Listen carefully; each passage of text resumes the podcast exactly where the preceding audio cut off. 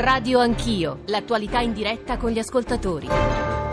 Sono le 7.36, bentornati all'ascolto di Radio Anch'io, Radio 1, Giorgio Zanchini al microfono. Se voi aprite i giornali stamani, ma insomma se avete ascoltato Sei su Radio 1 e il giornale radio alle nostre spalle, vedrete che i titoli sono quasi tutte sulle liste elettorali. Ieri sera alle 20 si, sono, eh, si è chiusa la presentazione e quali, eh, come commentano editorialisti e anche titolisti dei maggiori quotidiani italiani. La rissa sulle liste, le liste della discordia, liste chiuse, vincitori e vinti, il giorno dello psicodramma. Noi in realtà Ovviamente daremo la parola a rappresentanti politici, a analisti eh, per valutare il merito poi di quelle liste, però credo che il passo più interessante anche per voi ascoltatori sia capire quali saranno gli effetti una volta che abbiamo, possiamo misurare chi sarà candidato, con quale composizioni, eh, se è prevalsa e perché la logica della fedeltà, se è normale un controllo dei leader politici sulle liste stesse e se in realtà già si guarda al 5 marzo, cioè il giorno subito dopo le elezioni politiche. Questo avverrà tra le sette e mezzo e le nove, come ogni mattina abbiamo bisogno delle vostre domande, delle vostre riflessioni,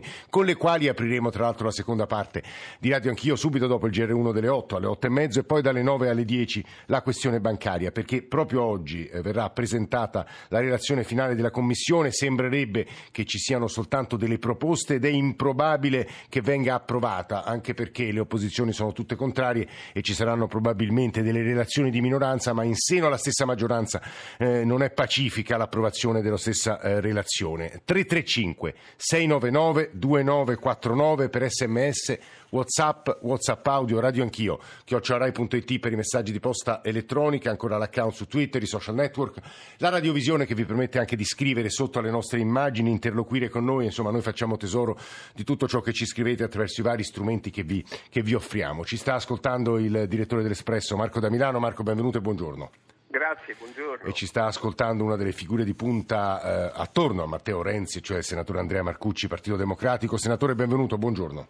Buongiorno a tutti voi. Allora, io partirei con Marco da Milano perché credo che gli ascoltatori abbiano bisogno, da parte di chi senz'altro competente è su queste cose, dell'analisi, perché le bocce oramai sono ferme, si sono depositate polemiche, scorie, ieri sera si è chiusa appunto, dicevo, la presentazione delle liste stesse e quindi possiamo tentare un primo bilancio. Marco.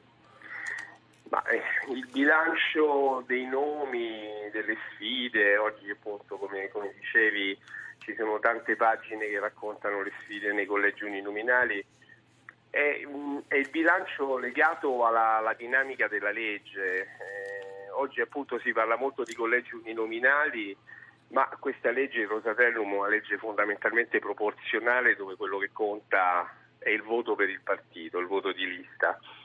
E da questo punto di vista gli obiettivi che i partiti si sono prefissi, che si stanno prefiggendo, sono tutti legati a una logica proporzionale eh, penso um, al PD che dice vogliamo raggiungere il 25% che tra l'altro era il risultato eh, che aveva raggiunto Bersani nel 2013 che era stato considerato una mezza catastrofe da Renzi all'epoca. Eh, penso alla sfida tra Lega e Forza Italia dentro il centrodestra che formalmente stanno insieme e in realtà tutti i giorni si danno una botta per dimostrare eh, che l'altro farà l'inciucio e così via e quindi cercare di prendere un voto, un voto in più. Il Movimento 5 Stelle anche fa una battaglia tipicamente proporzionale e allora se questo se è tornata alla proporzionale, unito al fatto che i candidati sono tutti in liste bloccate, eh, ecco che prevale il criterio della blindatura, dell'arrocco, del catenaccio, usiamo usiamo sì. qualunque metafora, quella scacchistica, quella calcistica, ma la sostanza non cambia, sono liste molto poco espansive, nel senso sono liste che non sono eh, composte per prendere i voti eh, di elettori nuovi, ma per blindare in difesa eh, quelli degli elettori vecchi. Scusa Marco, ti faccio un'altra domanda, poi vado al senatore Marcucci. Eh, si insiste molto stamane sulla logica della fedeltà. Eh, uno potrebbe avere un atteggiamento severo, moralista, o è giusto il realismo? Cioè è normale che un leader voglia, voglia, controllare le sue truppe, avere dei pretoriani, perché poi il 5 marzo bisognerà cominciare a trattare. E poi, secondo, seconda domanda, non rischia di provocare ulteriore astensione, se poi ci sarà un'astensione alta il 4 marzo? Ma sull'astensione rispondo senz'altro di sì, perché appunto essendo liste fatte per perché per i già noti, per i già inseriti, tutti quelli che non si sentono inseriti in questo gioco di società eh, non si sentono particolarmente mobilitati ad andare a votare. Sulla questione della fedeltà, eh, certo è normale che ogni leader si faccia la guardia scelta, eh, la cosa, se vuoi, divertente di questi ultimi vent'anni è che più si sono fatte leggi con i collegi, con i listini bloccati, più è cresciuto il tasso di infedeltà perché eh, e, basta vedere la transumanza che c'è stata anche nell'ultima legislatura da un gruppo all'altro. Perché? Perché logiche di fedeltà piuttosto che logiche di consenso provocano per paradosso un'alta infedeltà. Chi è fedele nel momento della compilazione delle liste, un minuto dopo l'elezione troverà un altro leader a cui essere fedele per la compilazione delle liste successive, esatto. se questo è l'unico criterio. Marco da Milano, direttore dell'Espresso, che ha cominciato a fornirci eh, gli elementi e gli strumenti per leggere quello che è accaduto sino a ieri sera. Adesso si apre un'altra pagina perché comincia la campagna elettorale vera e propria, lo saprete, vedrete sul territorio, sui vostri territori i candidati, ma insomma è un'analisi troppo severa, senatore Marcucci, quella di da Milano, realistica? No, l'analisi è profonda e estremamente interessante, in particolare sulla legge elettorale. Io credo che però venga sottovalutato l'impatto di quel terzo che viene eletto nei collegi uninominali, perché è vero che è solo un terzo, però è anche vero che obbliga tutti i partiti politici o le coalizioni, nel caso nostro per esempio, a identificare candidati che abbiano una loro credibilità, un loro radicamento o comunque degli argomenti da spendere all'interno dei territori dove sono candidati. E non essendoci il voto disgiunto, questa qualità del candidato, questo radicamento, questa capacità di convinzione che può avere un candidato piuttosto che un altro di un partito o dell'altro ha un effetto però Marcucci scusi lei mi offre, mi offre su un piatto d'argento due obiezioni. No, no, mi fa, mi sì. ha un effetto di trascinamento sulle liste eh, che poi da, affi, eh, assegnano i seggi in termini proporzionali. Mm. Quindi io dico solo che non va sottovalutato, sottostimato il tema della qualità dei candidati all'interno mm. dei eh, per, le, le, due obiezioni. La prima, i leader tutti hanno evitato gli scontri diretti e questo un qualche significato ce lo dovrà avere. Il secondo, lei dice il rapporto fra candidato e territorio, però spesso, eh, ed è un problema che hanno avuto soprattutto Forza Italia e Partito Democratico, vengono paracadutati sul territorio, e cioè la Boschi finisce in, a Bolzano, eh, Fassino che è piemontese per eccellenza finisce in Emilia, cioè questo rapporto col territorio è molto lasco, o no Marcucci? Ma io non credo che sia così lasco, perché ho parlato di rapporto diretto col territorio o di credibilità dei candidati sul territorio, nel senso che reputo che poi il singolo elettore avrà la possibilità, facendo un paragone tra i candidati che ci sono davanti, capire quale meglio può sostenere la linea politica ma anche l'interesse di quel territorio. Lo potrà fare la, l'onorevole Bossi per Bolzano, lo potrà fare l'onorevole, l'onorevole Fassino non credo che questo abbia riguardato in particolare una o l'altra forza politica. Io credo che in realtà questo tema sia un tema estremamente rilevante, territorio, credibilità, capacità di convincere quel corpo elettorale che è un corpo elettorale di una particolare sezione del territorio nazionale. Io credo che questo tema via via che passeranno i giorni della campagna elettorale avrà un'importanza superiore a quella che il direttore prevedeva nella analisi. Mm. Eh, Marcucci, un altro paio di obiezioni che di nuovo rubo dai giornali e da quello che stanno scrivendo i nostri ascoltatori. Eh, la questione Orlando ed Emiliano. Eh, Matteo Renzi ha detto io ho rispettato le quote congressuali. Orlando ha detto per favore non insulti la nostra intelligenza. Stamane su Corriere della Sera c'è un'intervista, devo dire durissima ma anche ambigua, come spesso eh, gli capita di fare, a Michele Emiliano che dice in sostanza il 5 marzo una, marzo una nuova fase, da Renzi una deriva perdente, lo indurremo eh, a lasciare. Io non vado fuori dal Partito Democratico perché c'è un deserto eh, culturale. Questa è la prima domanda. La seconda riguarda il candidato naturale. Stamane di nuovo eh, dai giornali eh, su Repubblica Matteo Renzi dice eh, la, io devo guidare questa partita perché altrimenti il rischio è sparire e in ultima analisi io non dirò mai che il nostro candidato è Gentiloni perché la partita me la voglio giocare io. Senatore Marcucci. Ma guardi, io credo che il contesto sia un contesto molto complicato e di grande responsabilità da parte di tutti. Cinque anni fa io sono stato candidato, eh, Renzi alle primarie prese il 40%, con la componente di minoranza all'epoca nel Partito Democratico prese un numero di collegi molto molto inferiore, mi ricordo se 17, sicuramente Sì, non arrivava al, al 20, al 20%. Quindi il dato è questo. Detto ciò, io credo che si debba oggi pensare all'interesse della comunità nazionale, fare una battaglia di responsabilità, di buon governo, cercare di vincere queste elezioni, di portare nei gruppi parlamentari del PD il maggior numero possibile. È evidente dal mio punto di vista, sfogliando le liste che sono state presentate da tutti i partiti, che la nostra squadra nel suo complesso è una squadra credibile che rappresenta tutte le componenti del partito e che dà- dà- può dare garanzia al Paese per un buon governo. Dopodiché il Presidente del Consiglio naturale del nostro partito è il, candida- è il segretario che è anche candidato Mm.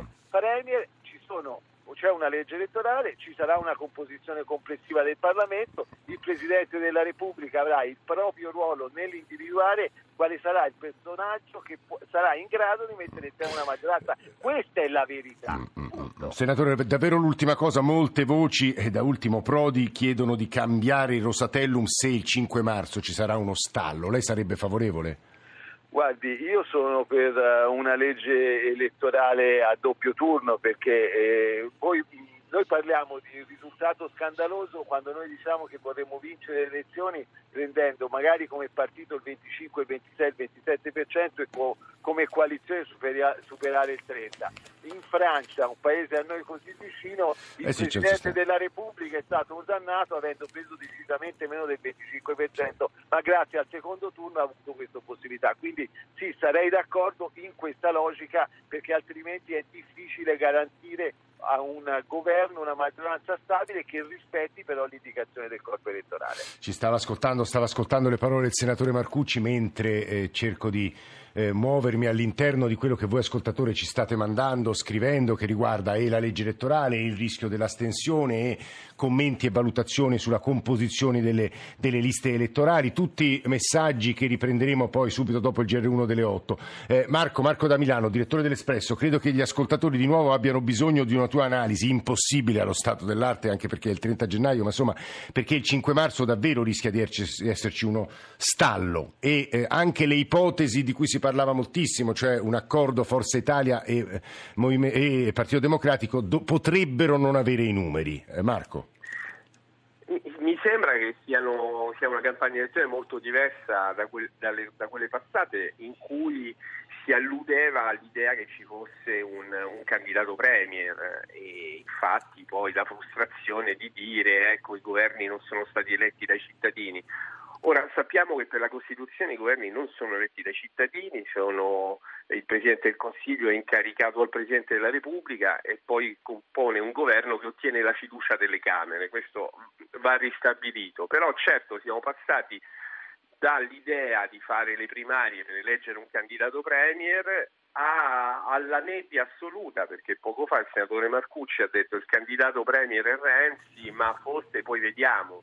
Ehm, il centrodestra è addirittura guidato, Forza Italia è guidato da un leader che non si può candidare né alla Camera né al Senato né alla guida del governo, Silvio Berlusconi. Eh, nel Movimento 5 Stelle, per paradosso, il- il- quello che era il non partito eh, ha un candidato premier che è Luigi Di Maio, che ieri ha presentato Sì, una squadra. E, mh, quindi da questo punto di vista la, la confusione è enorme ed è solo l'anticipo di quello che avverrà dopo il 5 marzo. Ma la, la tua ipotesi più realistica, Marco, è che appunto stallo, a quel punto si dovrà fare una nuova legge elettorale e riandremo a votare dopo qualche mese, è un'ipotesi molto realistica o no? Sembra il gioco dell'oca perché Ah. la legislatura che è appena finita ha fatto ben due leggi elettorali e quando il senatore Marcucci parlava di doppio turno sappiamo che l'Italicum che aveva un doppio turno non di collegio ma di, eh, di coalizione, di lista, di lista quindi, eh, quindi secondo molti avrebbe consegnato la vittoria al Movimento 5 Stelle dopo, dopo la sconfitta del referendum è stato bocciato dalla Corte Costituzionale quindi ricominciare con la questione delle leggi elettorali dalla nausea anche a me che lo seguo per lavoro, credo a molti cittadini e a molti, a molti elettori, perché poi si scaricano sulle regole dei problemi che sono della politica.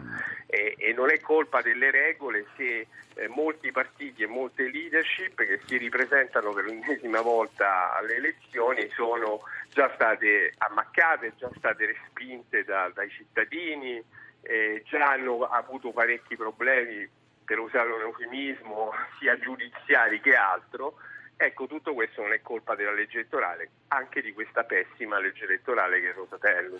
Eh, Marco da Milano che sta parlando, sto per tornare dal senatore Marcucci, doveva essere con noi anche Rosario Crocetta, eh, ex presidente della regione eh, Sicilia, che non è stato ricandidato e che stamane dal Fatto Quotidiano, dalle colonne del Fatto, esprime eh, una posizione di grande durezza rispetto a quello che è accaduto. Cito il titolo, leggo il titolo tra virgolette, io ho mollato, adesso il Partito Democratico sceglie eh, i Navarra, però volevo leggere un po' dei messaggi messaggi al senatore Marcucci sul, su, su, quello che abbiamo detto sinora, ma più in generale sul tema che ci accompagna in questa prima ora di Radio Anch'io, la rissa sulle liste elettorali, le conseguenze che avranno queste liste, ma più, più in modo, speriamo, più profondo il senso della, della, eh, di queste scelte e della logica della fedeltà e del controllo. Ma prima di leggere un po' di messaggi sentiamo Francesco da Perugia. Francesco, buongiorno.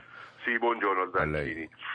Sì, no, niente, io volevo dire che secondo me, ecco, come ho scritto nel messaggio, il PD di Renzi ogni giorno perde migliaia di voti perché ogni giorno prende delle decisioni che sono veramente al limite, diciamo, del... Ma lei a che della... si riferisce in particolare, Francesco? Ma no, a tutto, insomma, anche alle liste, alle minoranze che sono fuori, eh, diciamo al... Eh, eh, mettere la Boschi lì nel collegio di Bolzano, Fassino dal Piemonte all'Emilia, no? tutta una eh, diciamo, questione di, di, alla fine di proteggere i fedelissimi e gli altri insomma, eh, stanno fuori e così ogni giorno loro con le loro azioni perdono consenso, Francesco, la, nel, perdono sì. consenso nel popolo e vanno sempre più giù. Io eh, dicevo all'inizio, tanto tempo mm. fa, che erano passati dal 42% al 25%, ma ormai siamo secondo me al, al, a ridosso del 15% dalle sensazioni che vedo. Francesco, fa... sì. Sentiamo il senatore Marcucci ha un'obiezione così, anzi puntuta e diretta, che cosa, che cosa risponde. A questo punto Renzi dice oramai le liste sono composte, le ferite si rimargineranno finiranno, adesso facciamo la campagna elettorale. Senatore Marcucci per chiudere. No, io non sono d'accordo, abbiamo avuto un processo comunque molto serio sulle candidature che ha coinvolto i territori, che poi ha avuto necessariamente un momento di sintesi, un momento anche difficile quando ci sono più candidature, noi abbiamo l'unico segretario di un partito che è stato eletto con primarie popolari dove hanno partecipato milioni di persone, quindi complessivamente mi sembra che il processo democratico del PD funziona meglio che di quello degli altri partiti.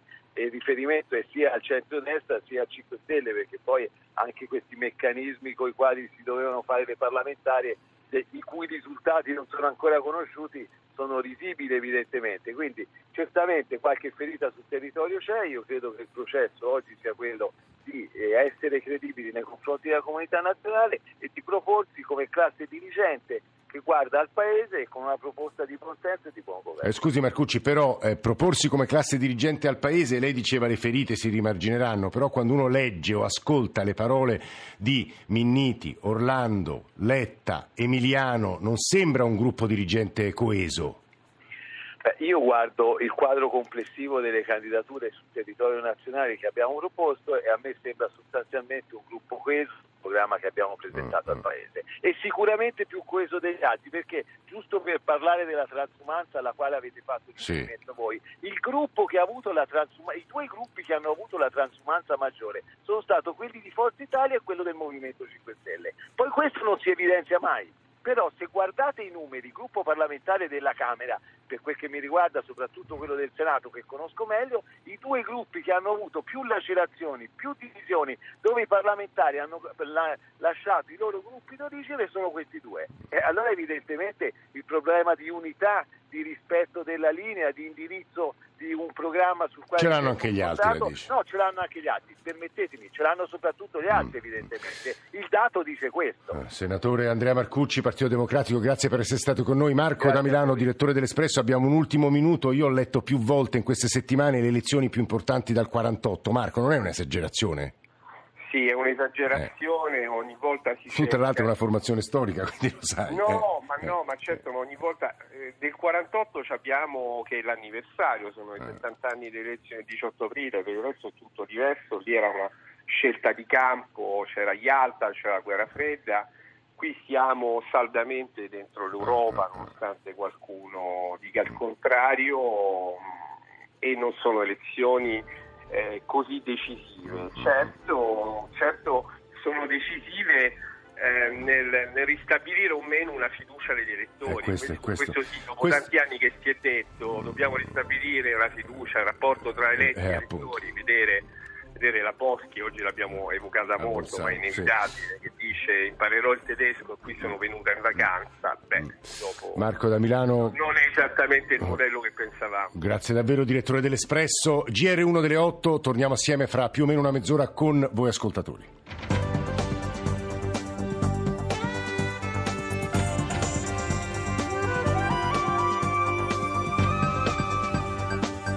Rai Radio 1.